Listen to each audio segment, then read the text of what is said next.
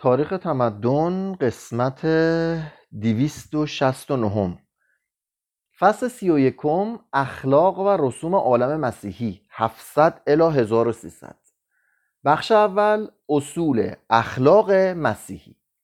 هنگامی که آدمی در جنگل یا در مرحله شکار زندگی می‌کرد ناگزیر بود حریص باشد یا به عبارت دیگر به اشتیاق تمام دنبال خوراکی برود و با ولع تمام هرچه را یافته است ببلد. زیرا وقتی فرصت خوردن غذا برایش دست می‌داد هیچ اطمینان نداشت که کی دوباره چنین امری میسر خواهد بود. انسان اولیه ناگزیر بود در روابط جنسی حساس باشد و اگر در هرج و مرج جنسی به سر می برد زیرا افزایش میزان مرگ و میر طبعا موجب افزایش موالید می‌شد. چون مرد خود را مکلف می شمرد که در صورت امکان باید هر زنی را آبستن کند لذا ناگزیر بود همواره خود را برای انجام چنین امری آماده نگاه دارد. مجبور بود موجودی ستیز جو و برای خوراک یا همسر دائما حاضر به جنگ باشد. آنچه امروزه از رضایل است روزی در زمره فضائل و ضروری برای بقای بشر محسوب می‌شد. لکن بشر هنگامی متوجه شد بهترین طریقه بقا نه فقط برای افراد بلکه برای انواع نیز سازمان اجتماعی است که, وس... که وسایل شکار را بر زمین نهاد و اصولی برای نظام اجتماعی پیریخت. به موجب این اصول مجبور بود قرایزی را که روزی در مرحله شکار فوق العاده به کار می‌خورد در هر پیچ و خمی در بند نظارت درآورد تا تشکیل جامعه را ممکن سازد. از نظر موازین اخلاقی هر تمدنی عبارت از تعادل و تنازعی است بین قرایز جنگلی افراد و منحیات یک اصول مدون اخلاقی. قرایز بدون وجود منحیات تمدن را از میان بر می دارند و منحیات بدون وجود قرایز زندگی را به پایان می رسانند مسائل اساسی در اخلاقیات آن است که تا چه حد منحیات را تعدیل دهند تا بی آنکه ریشه حیات را سست کند تمدن را از زوال نگه دارد. عشق پدر و مادری در بین جانوران و آدمیان نظام طبیعی اجتماعی خانواده را پدید آورد که متضمن کمک که متضمن کمک متقابل و انضباطی آموزنده بود. حاکمیت پدر و مادر که خود نیمی حکایت علم عشق و نیمی لذت ستمکاری بود سبب انتقال مجموعه نجات بخشی از نظامات سلوک اجتماعی به طفل خود رأی شد. نیروی متشکلی که سرکرده ایل شخص خواوند شهر یا حکومت به هم رسانید نیروی غیر متشکل افراد را محدود کرد یا اکثر به حیله بر آن پیش دستی جست. عشقی که فرد و قبول همگان داشت نفس خود را نفس خودسر را تابع اراده خلق کرد.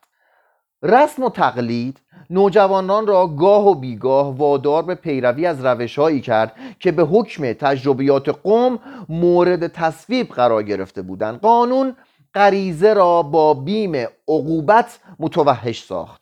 وجدان نوباوگان را با یک مشت منحیات بیشمار رام کرد.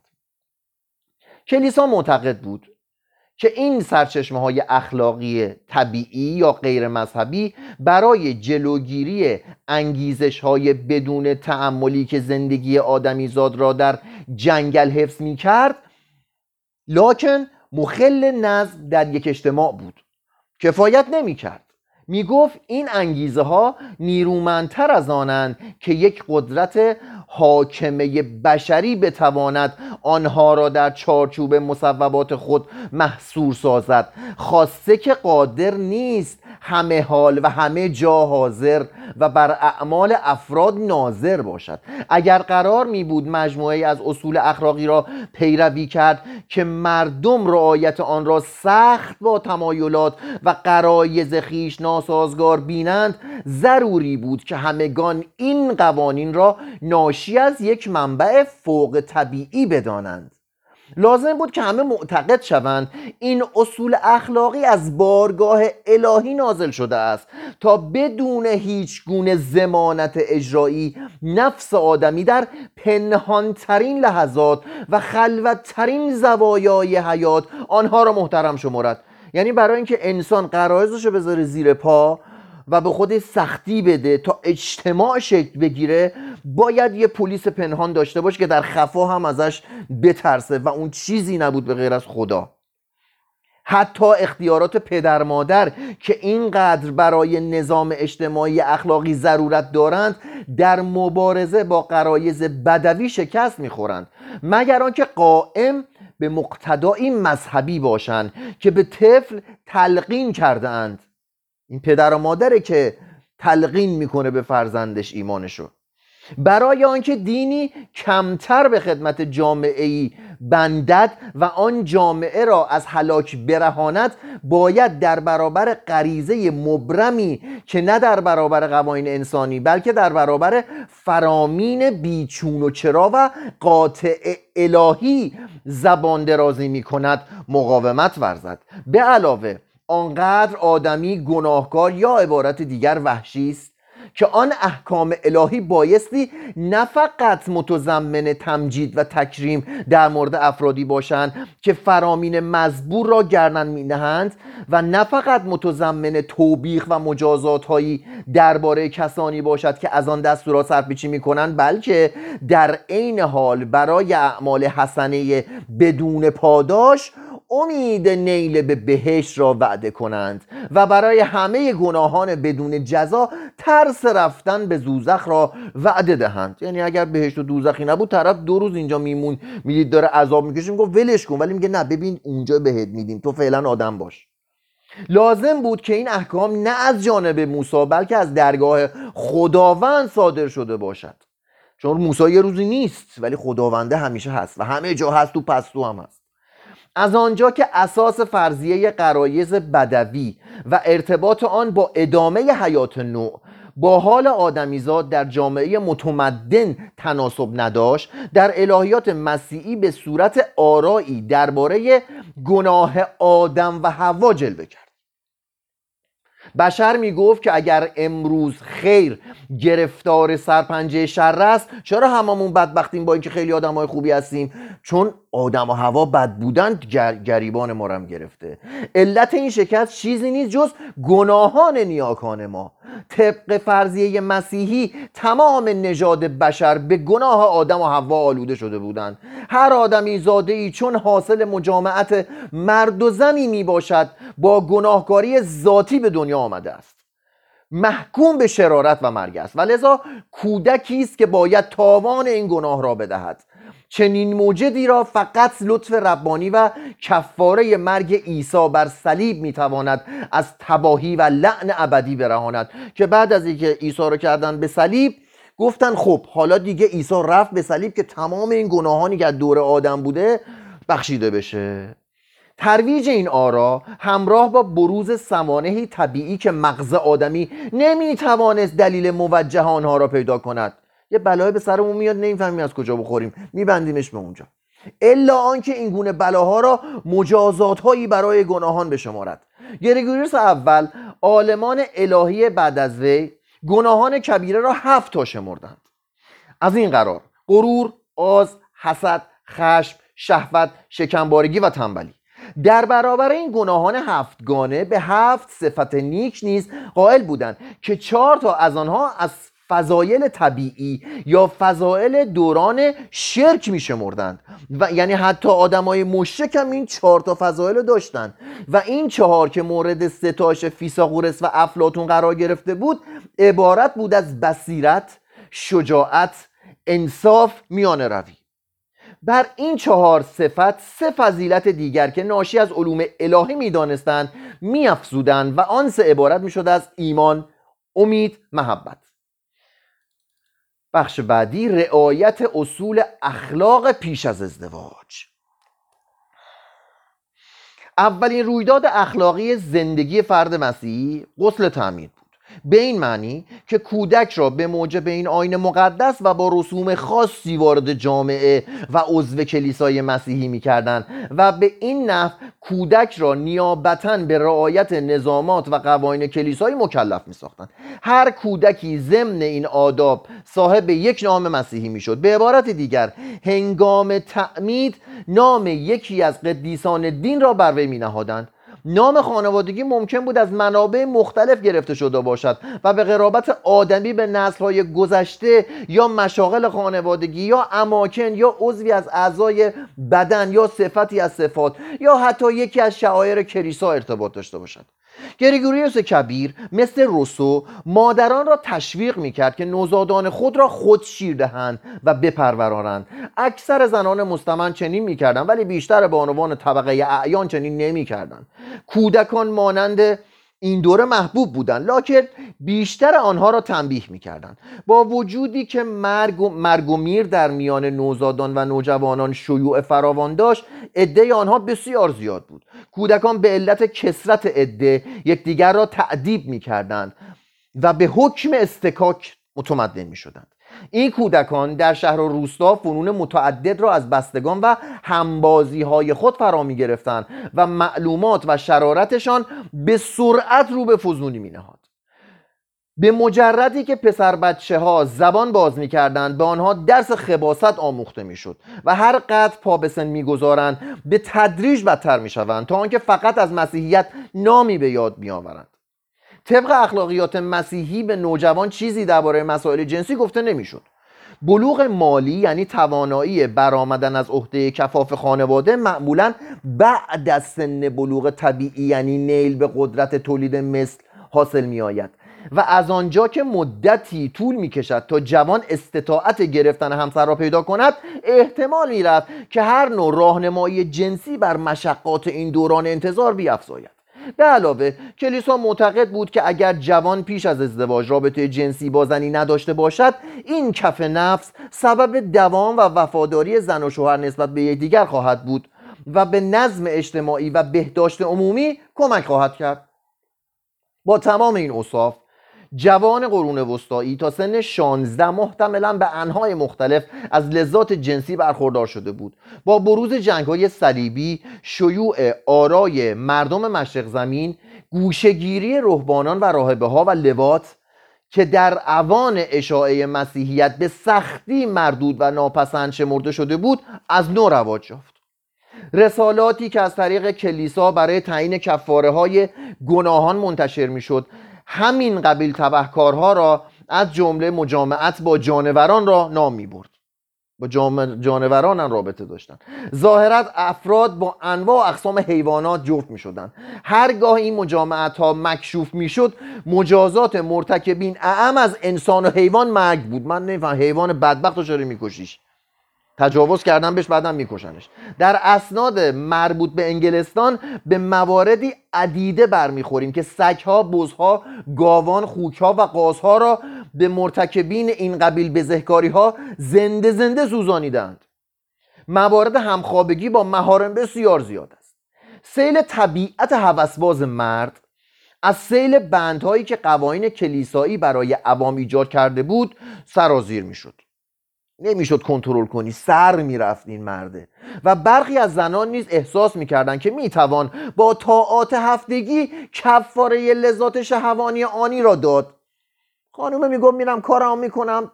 هفت سر هفته میرم کلیسای دعا می‌خونم روش. با وجود مجازات های بسیار سخت حد که نوامیس امری عادی بود. سوارانی که در برابر یک بوسه یا لمس دستی به خدمت بانوان یا دوشیزگان نجیب زاده کمر بسته بودند ممکن بود دل بیقرار را با وسال کنیزکان بانو تسکین بخشند. بعضی از بانوان تا چنین محبتی را در حق سوار مبذول نمی داشتند غیر ممکن بود بتوانند با وجدان راحتی به خواب روند. برخی از رجال طبقه بالا در طبقه مذهبی در صحن کلیسا و حتی بر روی محراب کلیسا زنا می‌کردند. همخوابه های خود را با یکدیگر مبادله می‌کردند. جهان مسیحی پر بود از اطفال حرامزاده و حرامزادگی موضوع اصلی هزاران قصه مختلف. خوندیم؟ هزار تا قصه است که نقش اولش حرامزاده است. برخی از زنان که عازم زیارت اماکن متبرکه بودند در شهرهای بین راه با فروش خیشتن مخارج سفر را تامین می‌کردن. خانمه می‌رفته زیارت پول کم می آورده پول در می در میان صفوف صلیبیون جماعتی از زنان حرکت می‌کردند ملبس به لباسهای مردان. همگی این مردمان بدون هیچ گونه فرق جنسی به اتفاق هم سفر و به احتمال نوعی هرج و مرج جنسی موحش امیدوار بودن. گفتم میریم میجنگیم یا حالی هم تو را می‌کنیم. 300 تن از زنان زیبای فرانسوی اینجا رو گوش بدید. برای تسکین خاطر سپاهیان فرانسوی از راه رسیدن. جنگ بوده بین مسلمان ها و مسیحی ها یهو 300 تا زن مسیحی میارن واسه مبارزین مسیحی. زیرا این افراد حاضر نمی شدن بدون وجود زنان به میدان جنگ قدم گذارن. هنگامی که لشکریان مسلمان حال را بدین منوال دیدن خواستار دلخوشی مشابهی شدن. مسلمان گفت ما می‌خوایم. اه فقط مسیحیه؟ قدیس آگوستینوس نوشته بود اگر زنان فاحشه را از میان بردارند دنیا بر اثر شهوات متشنج خواهد شد. معتقد بود که بدون وجود این گونه زنان روسپی زنان پاکدامن جرأت قدم نهادن به معابر را نخواهند داشت. در سال 1254 لویی نهم فرمان داد که کلیه فواحش را از فرانسه تبعید کنند. این حکم به موقع اجرا گذاشته شد و دیری نپایید که هرج و مرج هرج و مرجی نظیر آنچه بود منتها مخفیانه صورت گرفت.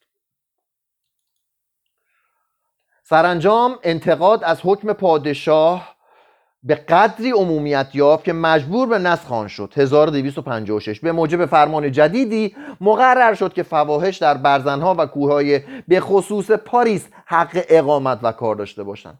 1311 در نزدیکی واتیکان فاحش خانه هایی وجود داشت و پلیس پاپ در مقابل اخذ مبلغی کاری به کار متصدیان این قبیل مراکز نداشت. وجوهاتی را که فواهش توبه کار به کلیسا هدیه می‌کردن در بین زعفا پخش می‌کرد. یعنی به این نتیجه رسیدن نمیشه فاحش خونه رو درشو ببندی. زنای معمولی به خطر میفتن این کار پنهانی میشه. ازدواج. در عصر ایمان دوران جوانی کوتاه بود و از ازدواج و از ازدواج خیلی زود صورت می گرفت یک کودک هفت ساله می توانست نامزد شود. و این قبیل نامزدی ها صرفا برای تسهیل کار انتقال یا حفظ اموال صورت می گرفت گراس در چهار سالگی به عقد ازدواج یکی از اشراف عالی قدر درآمد تا به این وسیله اموال و املاک فراوان آن دختر محفوظ مانند. برای چیز نبود مسائل مادی ما جنسی مسائل مالی و پولی بود. دیری نپایید که آن شوهر درگذشت و گیراس در شش سالگی به ازدواج یکی دیگر از خواهندان درآمد و بالاخره در یازده سالگی شوهر سوم اختیار کرد. این گونه ولی خب فقط مالش پولش جابجا می‌شد. استفاده جنسی ازش نمی‌شد. این گونه ازدواج ها را در هر زمانی قبل از زفاف ببینید زفافی انجام نمی‌شد. اگه ظاهرا در مورد دختر در دوازده سالگی بوده از دوازده سالگی به بعد اجازه مسائل جنسی هم داده می شده در مورد پسر 14 ساله بود می‌شد فسخ کرد. تا قبل از اون بود ولی بعدش می‌شد فسخش کنی حتی. اگر طرفین عقد ازدواج هر دو بالغ بودن در آن صورت کلیسا برای ازدواج معتبر رضایت پدر و مادر یا قیم را غیر ضروری می‌دانست. کلیسا ازدواج دخترانی را که کمتر از 15 سال داشتن ممنوع کرد. لاکن در این باب مستثنیات فراوان بود. زیرا در این قضیه مالکیت به مراتب مهمتر از هوسبازی های دل شیدا بود. و از ازدواج و ازدواج در واقع امری بود جزئی که میبایست تابع مقتضیات مال و منال شود. داماد وچی به هدایای با داماد وچی یا هدایایی به اولیای عروس پیشکش می‌کرد. به خود عروس یک نوع لفظی می‌داد و متعهد می‌شد که سهمی از دارایی خود را به زن اختصاص دهد. در انگلستان معمولا این حق یک سوم اموال غیر منقول شوهر بود که مادام العمر به وی تعلق می‌گرفت. خانواده عروس توحفی به خانواده داماد می‌دادند و برای عروسی جهیزیه معین می‌کردند که قاعدتا مشتمل بود بر لباس مقداری پارچه های کتانی ظروف اساسی خانه و پاره اوقات ملک. نامزدی عبارت بود از تبادل قول و قرار میان طرفین و خود ازدواج عبارت بود از یک عهد. و همسر کسی بود که در, که در پاسخ مرد بله می‌گفت. یا به عبارت دیگر به تیب خاطر خود را مکلف به رعایت تعهد زناشویی می‌کرد. حکومت و کلیسا هر دو به یک منوال پس از زفاف ازدواجی را که تبادل تعهدی زبانی میان طرفین و بدون هیچگونه تشریفات حقوقی یا مذهبی دیگری انجام می‌شد به عنوان ازدواج معتبر قبول داشتند. به این طریق کلیسا می‌خواست مانع از آن شود که مردان شهوت پرست زنها را وسیله خوشی موقت قرار دهند و بعد آنها را رها کنند.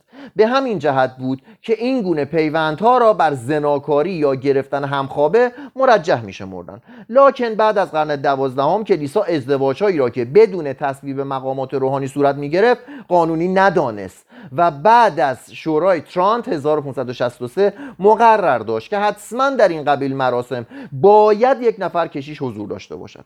واضعین قوانین غیر مذهبی با آغوش باز نظامات روحانی مربوط به ازدواج را پذیرفت. کلیسا بنیاد عروسی را ترفیع بخشید و آن را یکی از آینهای مقدس دانست و به صورت میثاق بین زن و مرد و خدا درآورد.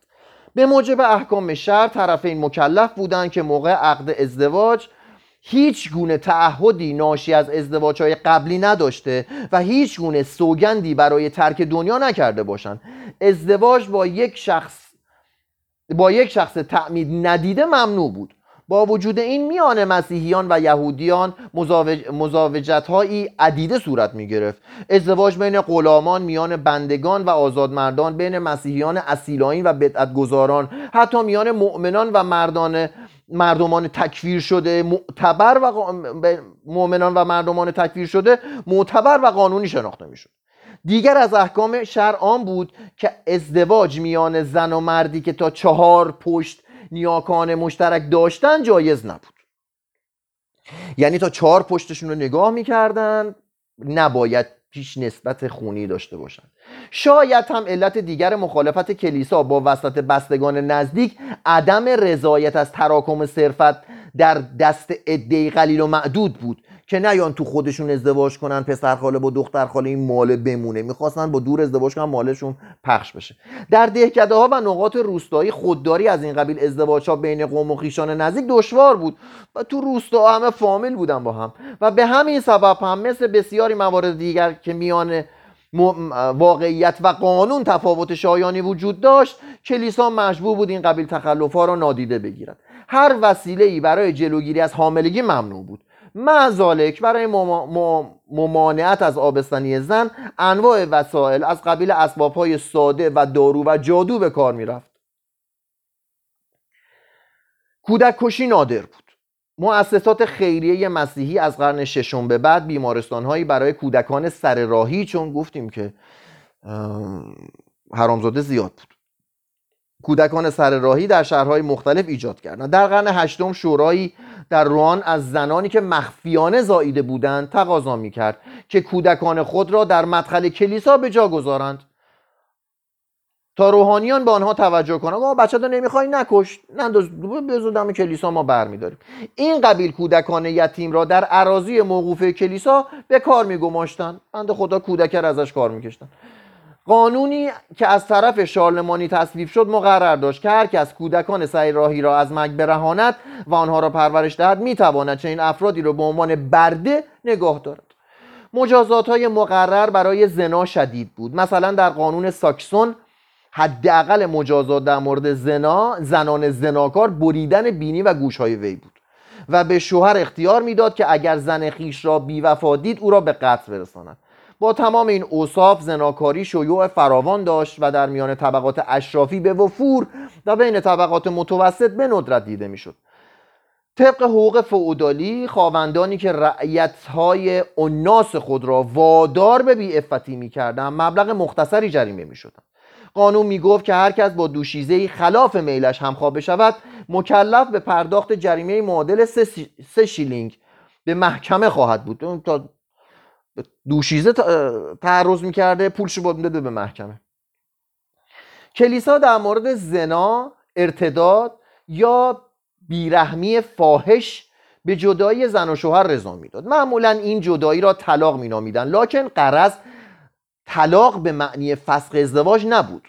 حکم طلاق یا فسخ عقد فقط در مواردی صادر می‌شد که به ثبوت رسد که عروس ناقض یکی از احکام شرعی بوده است. پادشاهان قوانین نیاکان خیش را بر نظامات سخت کلیسا مرجح میشه مردن بعضی اوقات خواوند و بانوان به قوانین باستانی خیش رجعت می‌کردند و بدون کسب اجازه از مقامات روحانی یکدیگر را طلاق می‌گفتند. تو تاریخ هم دیدیم خوندیم تو همین چند جلسه پیش که چقدر دعوا بین پادشاه و کلیسا می‌شد. فقط سر زن کلیسا که چرا یکی گرفته بود چرا با این گرفته بود چرا اونو نگرفته بود. زن. بریم ببینیم زن تو اون دوران چه شرایطی داشته. نظریه های روحانیون عموما بر ضد زنان بود. پاره از قوانین کلیسا بر انقیاد زنان افسود لکن بسیاری از اصول و رسوم مسیحیت مقام اجتماعی زن را بالا برد و در نظر کشیشان و عالمان الهی الهی این قرون هنوز زن همان مقامی را داشت که در, نظر, که در نظر یوحنای زرین دهن و بطرک قسطنطنیه یعنی شری ضروری وسوسه طبیعی مصیبتی مطلوب خطری خانگی جذبه مهلک و آسیبی رنگارنگ. زن هنوز همان هوای مجسم در همه جا بود که آدمی را از فردوس برین محروم ساخت. هنوز آلت مطلوبی بود در دست شیطان برای اخفال مردان و فرستادن آنها به دوزخ. قدیس توماس ببینیم قدیس توماس گفت چی گفته؟ زن به علت ضعف طبیعی خود چه عقلی چه جسمی. تابع مرد است. مرد آغاز زن و انجام وی است. همانطور که خداوند بدایت و نهایت تمام موجودات است. زن طبق قانون طبیعت باید مطیع و منقاد باشد. و حال آنکه یک نفر برده چنین نیست یعنی زن از برده باید مطیع تر باشه واسه شوهرش. کودکان باید برای پدران پدرانشون بیشتر از مادرانشون دوست داشته باشن. قانون کلیسایی وظیفه حراست از زن را به شوهرش محول و زن را موظف به اطاعت از شوهر می‌کرد. مرد بود که شبیه خداوند آفریده شده بود نه زن. که شبیه خداوند آفریده شده بود نه زن. یعنی مرد خدا آفریده بود شبیه خودش زن نه یه توفیلی بوده. واضعین احکام شریعت می‌گفتن از این رو آشکار است که زنان باید تابع شوهرانشان و تقریبا کنیزکان آنان باشند. قانون مدنی بیشتر با زن روی مخالفت نشون داد تا قانون کلیسایی. یعنی میگه این قانون کلیسا بود حالا تازه مدنی بدتر بود. کلیسا اومد خوبش کرد. در هر دو قانون به شوهر اجازه زدن زن داده شد. هنگامی که در قرن سیزدهم قوانین و رسوم مرد را مکلف میساخت که فقط با رعایت موازین انصاف زن خیش را بزند در واقع این اقدام روشن فکرانه محسوب می‌شد. زن تا یواش بزن خیلی نزن همیشه نزن خیلی روشن فکرانه بود. حقوق مدنی مقرر داشت که شهادت زنان در دادگاه به علت عدم ثبات ایشان مسموع نباشد. در مورد ارتکاب جرایم و اقامه دعوی در دادگاه مجرم معمولا به زن نصف جریمه ای را پرداخت می کرد که برای بزه همانند به یک مرد تعلق می گرفت همچنین حقوق مدنی اغلب زنان خانواده اشرافی را از عضویت پارلمان انگلستان یا فرانسه به عنوان نمایندگان املاک و عراضی خودشان نیز محروم می ساخت قبلا هم خوندیم اسلام شرایط زن خیلی بهتر کرد. فقط زن می‌تونه زمین املاک داشته باشه. اینجا که الان تو این دوره مسیحیت هم بوده زنه نمی‌تونست املاک داشته باشه. مال یه کنیز بوده واسه مرد توی دوره های البته. به حکم ازدواج شوهر اختیار تام پیدا می‌کرد تا از هر نوع ملکی که انگام عروسی در تملک زن بود استفاده کند و از اعیانی متنفع شود. هیچ زنی حق نداشت رسما تبابت را پیش سازد در اغلب اصناف انگلیسی تقریبا عده زنان با مردان برابری می‌کرد. در اصنافی که متشکل از هر دو جنس بودند زنان به ندرت به مقام استادکاری می رسیدن و برای کار مساوی دستمزدشان از مردان کمتر بود. ادبیات این عهد مالامال از اسناد و مدارکی است درباره زنهایی که شوهران خود را مطیع و منقاد ساخته بودند. از چندین لحاظ تفوق زن مورد قبول و تصدیق بود. در حالی که وی میان طبقه نجبا از خان ادب و هنر و کمال برخوردار می‌شد شوهر بی سوادش عرق میریخ و شمشیر می‌زد. روحبانان میکوشیدند تا خود را متقاعد سازند که زن موجودی پستر است. لکن شهسواران برای جلب التفات زن شمشیر می‌زدند و شعرا اقرار می‌کردند که غلام حلقه به گوش زنند. مردان به زبان او را چون کنیزی زرخرید می شمردن و در عالم رویا برسان الهی می پرستیدند دست دعا به دامان مریم از را می نهادند لکن در آرزوی زنی مانند الئونور داکتین بودند. بریم ببینیم این الئونور داکتین کی بود؟ عجب زنی بوده. الئونور داکتین فقط یکی از بسیار زنان مشهوری است که در تاریخ قرون وسطا عرض وجود کردند قبلا هم یه مقدار در موردش خوندیم الان می‌خوایم کامل بخونیم. الئونور برای ملکه شدن در زندگانی و عالم ادب پرورش یافت. تمامی فرهنگ و خصوصیات آن سرزمین آزاد و آفتابی را در وجود خیش جذب کرد. به عبارت دیگر زنی شد صاحب تنی نیرومند حرکاتی موزون خلق و شهوتی آتشین فکری آزاد بدون هیچ قیدی به رعایت رسوم. گشاد زبان با تخیلاتی شاعرانه و روحی سرزنده. عشق بیپایانی به عشق ورزی و جنگ و لذت بردن از هر نعمتی حتی تا پایان مرگ داشت. هنگامی که الئونور پانزده ساله بود 1137 پادشاه فرانسه به اشتیاق الحاق دوکنشین آکتین و بندر عظیم بردو بر روی خود و در نتیجه افزایش عواید خزانه خیش از او خواستگاری کرد. الئونور نمی‌دانست که لوی هفتم مردی بی عاطفه و عابد است. در این مورد خوندیم. حالا داره تکرار می‌کنه. و اطلاع نداشت که وی اکثر اوقات خود را صرف ردخ و فتخ و امور مملکت می‌کند. وی سرخوش و تناز و بی به قیود اخلاقی به دربار لویی شتافت. لکن لویی نه فریفته افراط و تفریط های الئونور شد و نه اعتناب شعرایی کرد که به دنبال وی متوجه پاریس بودند و در برابر عنایات آن زن غزلیات و قصایدی به عنوان مدیحه می سرودند الئونور که تشنه لذت ماجراهای عاشقانه بود. مصمم شد که در دومین جنگ صلیبی 1147 همراه شوهر آزم فلسطین شود.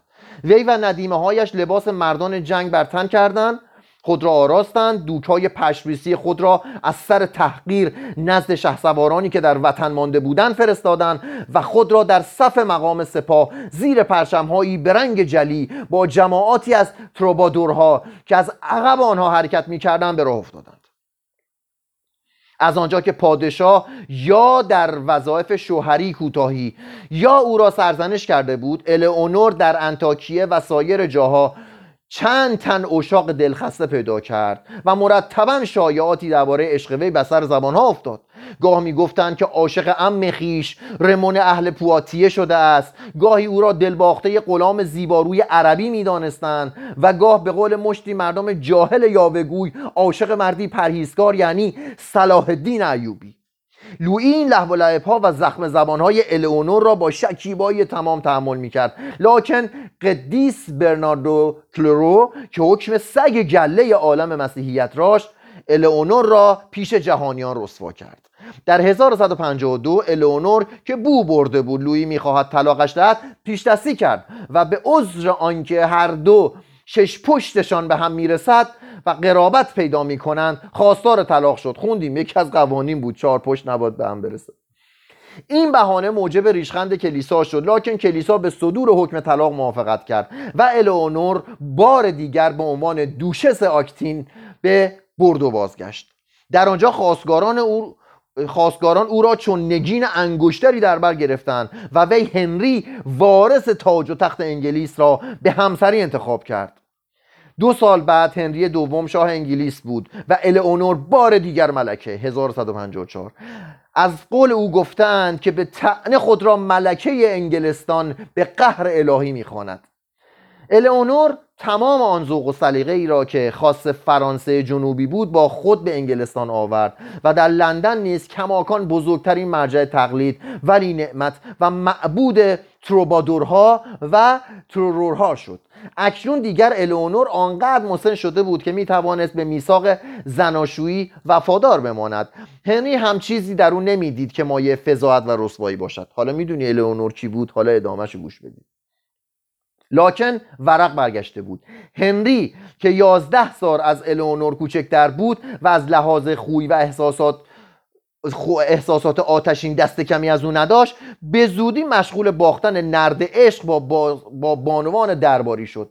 و همان ملکه که روزی شوهر حسود خود را به باد ملامت می گرفت اکنون در آتش حسد می سوخت و می ساخت هنگامی که هنری وی را از مقامش از کرد الونور به انگلستان گریخ و به آکتین پناه برد. اما به فرمان هنری آن زن را تعقیب دستگیر و زندانی ساختند. مدت 16 سال وی در گوشه عزلت زندانی به سر برد که هرگز در اراده اش خیلی وارد نساخت. خیلی سخته. 16 سال زندانی تازه زندانای اون موقع یک زن.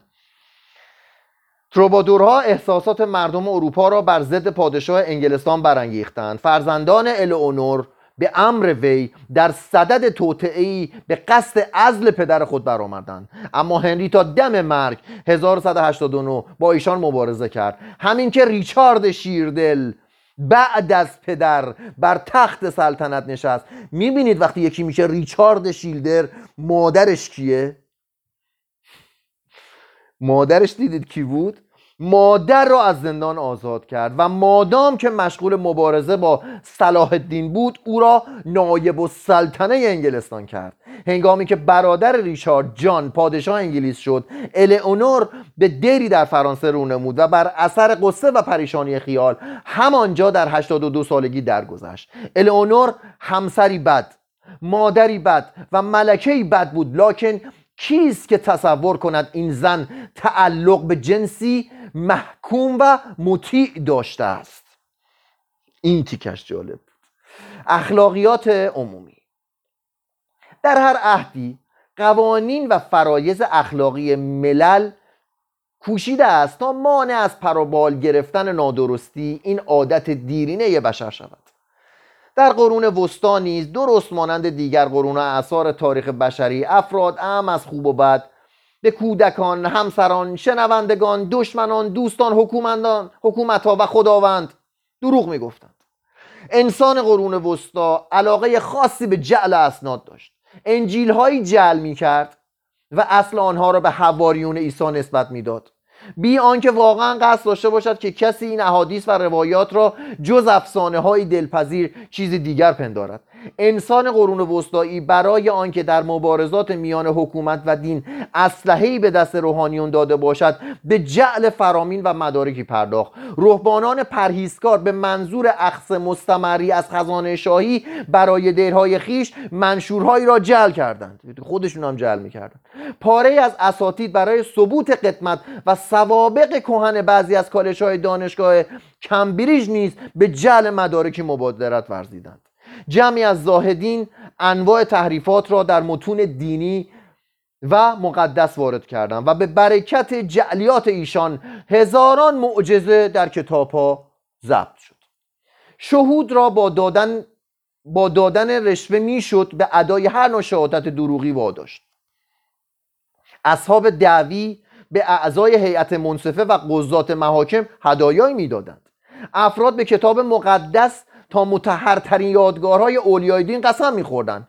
از بس دیگه دروغ می‌گفتن و شاهد رو میخریدن و همه گفتن خب قسم بخورید. خب حالا بعد قسم دروغ خورد. گاهی نداره گاهی ملزم بودن سوگن یاد کنن که سوگندی را که در شرف یاد کردن بودند محترم خواهند شمرد. قسم می‌خوره که قسمش راسته. با این همه سوگند دروغ آنقدر شیوع داشت که گاهی طرفین مرافعه را مجبور به قبول آزمایشات سخت یا دوئل می‌کردند تا مگر خداوند آن کسی را رسوا کند که دروغ بزرگتری گفته است؟ یعنی مشخص بودن به دروغ میگن. حالا ببینن کی دروغش بزرگتر با وجود هزاران مقررات و جریمه های سنفی و شهرداری صنعتگران قرون وسطا اکثر با مصنوعات بنجل و اوزان نادرست خریدار را فریب می‌دادند و اشیای تقلبی به آنها میفروختند. بعضی از نانوایان در زیر پیشخان خیش که مخصوص بستن خمیر بود دریچه های مخصوص تعبیه کرده بودند که از این طریق مقداری از خمیر مشتری را پیش روی وی میدزدیدند. بزازان مخفیانه قماش ارزان قیمت را به بازارهای بهتری که به مشتری وعده داده و پولش را گرفته بودند جابجا جا می کردند چرم پستر را به جای جنس اعلا به مشتری عرضه می داشتند در گونی های یونجه یا پشم که قیمت آن از طریق توزین معین می شد قطعات سنگ پنهان می کردند قصابان قصابان را متهم می داشتند که خوک های مکروه و مریض را می‌خرند و از گوشت آنها قرمه هایی می سازند که برای خوراک انسان مناسب نیست. یک ضرب المثل ژرمنی قرون وسطایی می‌گفت همه چیز مطیع پول است. هنوزم هست. برخی از دانشمندان علم اخ... دانشمندان علم اخلاق این برخی از دانشمندان علم اخلاق این عهد شهوت کسب مال را انگیزه ای نیرومند از جاذبه جنسی می‌دانستند یعنی آقا پول در آوردن بیش از جاذبه جنسی برای اون زمان برای بعضیا مهمتر بوده به هر صورت. در قرن سیزدهم اکثر حکومت ها دزدی را از جرایم کبیره شمردند و کلیسا راهزن را تکفیر کرد. با وجود این دزدی اهم از کوچک و بزرگ امری عادی بود. از جیبورهای کوچه و خیابان گرفته تا خاوند دزد خاوندان دزدی که در رود راین جلو کشتی های کالاها را صد می‌کردن. اینا که خوندیم. سربازان مزدور گرسنه. طرف سرباز بود اونم دزدی. جانیان متواری شه سواران خانه خراب. جاده را ناامن می ساختند بعد از تاریک شدن هوا معابر معابر شاهد زد و خورد زد و خورد اربد جویان دزدی حدک ناموز و حتی قتل بود.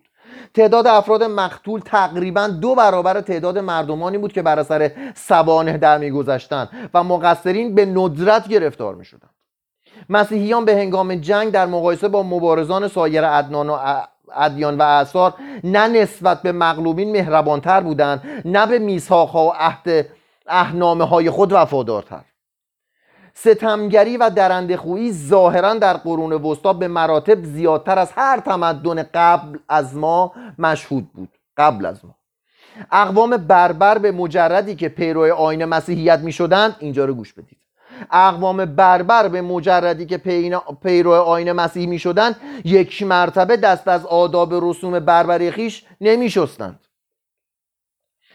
قانون جزایی بی اندازه بیرحمانه بود. با این حال نمی توانست وحشیگری و جرم را از بین ببرد. مجازات مجرمین بیشتر عبارت بود از مجازات چرخ فرو بردن جوارح در پاتیلهایی از روغن داغ سوزاندن بر روی تل هیمه کندن پوست از بدن انداختن جانوران درنده به جان مجرم برای کندن جوارح وی. بازم خلاف می‌کردن طبق قوانین آنگلوساکسون اگر کنیزی بر اثر ارتکاب به دزدی محکوم می‌شد 80 تن از کنیزکان دیگر هر کدام ملزم بودن ملزم بودن جریمه پرداخت کنند و سه دسته هیمه بیاورند بر روی آن تله هیمه زن گناهکار را بسوزانند. انسان قرون وسطایی رنج و عذاب را شجاعانه تحمل می‌کرد. شاید کمتر از افراد امروزی اروپای باختری نسبت به درد حساسیت نشان می‌داد. میگه پوستشون کلوف بوده. هر کارشون می‌کردن نه دوستشون رو می‌کردن مهمم نبود شوخی های آنها چنان بیپروا بود که نظایرش در عهد ما کمتر به گوش می‌خورد. از نظر روحی هم با جنبه بودن واسه شوخی و فوش انسان قرون وسطایی به مراتب پوست از ما بود و بیان که خم به ابرو آورد می‌توانست بزرگترین متلک هایی را که ساخته شده بود تحمل کند. و حوادثی که رهبانان نیکو سیرت به رشته تحریر درآوردند گاهی به حدی زننده می شود که ترجمه کردنی نیست. روحبانه یه چیزی نوشته نمیشه ترجمهش کرد اینقدر زشته رکیکه. و برخی از آنان به شیوه امروزی علاوه بر آبجو زنان هرزه را نیز برای جلب مشتری عرضه می داشتند کلیسا کوشید تا میکده ها را روزهای یکشنبه تعطیل کند لکن در این راه چندان توفیقی حاصل نکرد. افراد افراد هر طبقه به درجه گاه گاهی بدمستی می‌کردند. همان مردان و زنانی که میگساری می‌کردند و از ته قلب دشمن های رکیک می‌دادند قدرت ابراز عطوفت های دلنشین را داشتند. حالا بریم طرف خوبشو هم آدم های بی تربیت بددهن به جاش مهربونم بودن. همون دزدا. یا می توانستند به هزاران نوع امور خیریه اقدام کنند. در آن عهد مثل زمان خودمان سگ و گربه از حیوانات خانگی بودند. سگها را برای هدایت نابینایان تربیت می‌کردند و شهسواران نسبت به اسبان بازها باز و موقع خیلی مهم بوده و سگان خیش علاقه خاصی داشتند. در طی قرون دوازدهم و سیزدهم کار امور خیریه به طرز بی سابقه ای توسعه یافت. افراد اصناف حکومتها و کلیساها همگی در بهبود احوال مردم تیر بخت شریک شدند. دادن صدقات امری عمومی بود. هوای آدمای بدبخت رو داشتن. افراد به طمع گرفتن افراد به طمع رفتن به بهشت اموال خود را در راه کمک به زعفا یا سایر امور خیر وقف می‌کردند. ثروتمندان مبالغی به عنوان جهیزیه به دختران طبقه مستمن میبخشیدند و دهها نفر از فقرا را همه روزه و صدها نفر را هنگام اعیاد مهم اطعام می‌کردند. تقریبا جمیع راهبه ها جز عده بسیار قلیلی که به حکم طبیعت جایز الخطای انسان از جاده خود پا بیرون می نهادند تمام کوشش خیش را صرف امور تعلیم و تربیت پرستاری و دستگیری از زعفا می کردند این جریان دائم و تزاید توجه از بیماران و کمک به مردمان مستمند و درمانده است که از تابناکترین و امیدبخشترین ویژگی های تاریخ قرون وسطا و عصر جدید به شمار می رود هدایا و صدقاتی که مردم و وجوهاتی که مقامات کلیسایی به سمعه ها می‌داد به سمعه ها می‌دادند همه صرف اطعام بینوایان توجه از بیماران و فدیه اسیران می‌شد. هزاران نفر از رهبانان به تعلیم جوانان مراقبت از یتیمان یا خدمت در بیمارستان ها می پرداختند دیر عظیم کلونی خوندیم. به کفاره ثروت هنگفتی که به هم رسانده بود مبالغ زیادی به عنوان صدقه میان زعفا توضیح کرد. پاپا در بهبود احوال مردمان مستمند شهر روم تا آنجا که مقدور بود میکوشیدند و به سهم خیش از سنت قدیمی امپراتوران در توزیع غذای مرتبی میان افراد این طبقه پیروی می‌کردند. اگه یادتون باشه خوندیم تو جلسات قبل که امپراتوران تو اون زمانها یه جاهایی داشتن آدمای بی بزاعت می‌رفتن غذا میخوردن. اصلا بود و می‌رفتن. آدم گرسنه اصلا نبود. حالا حداقل در اطراف اونها.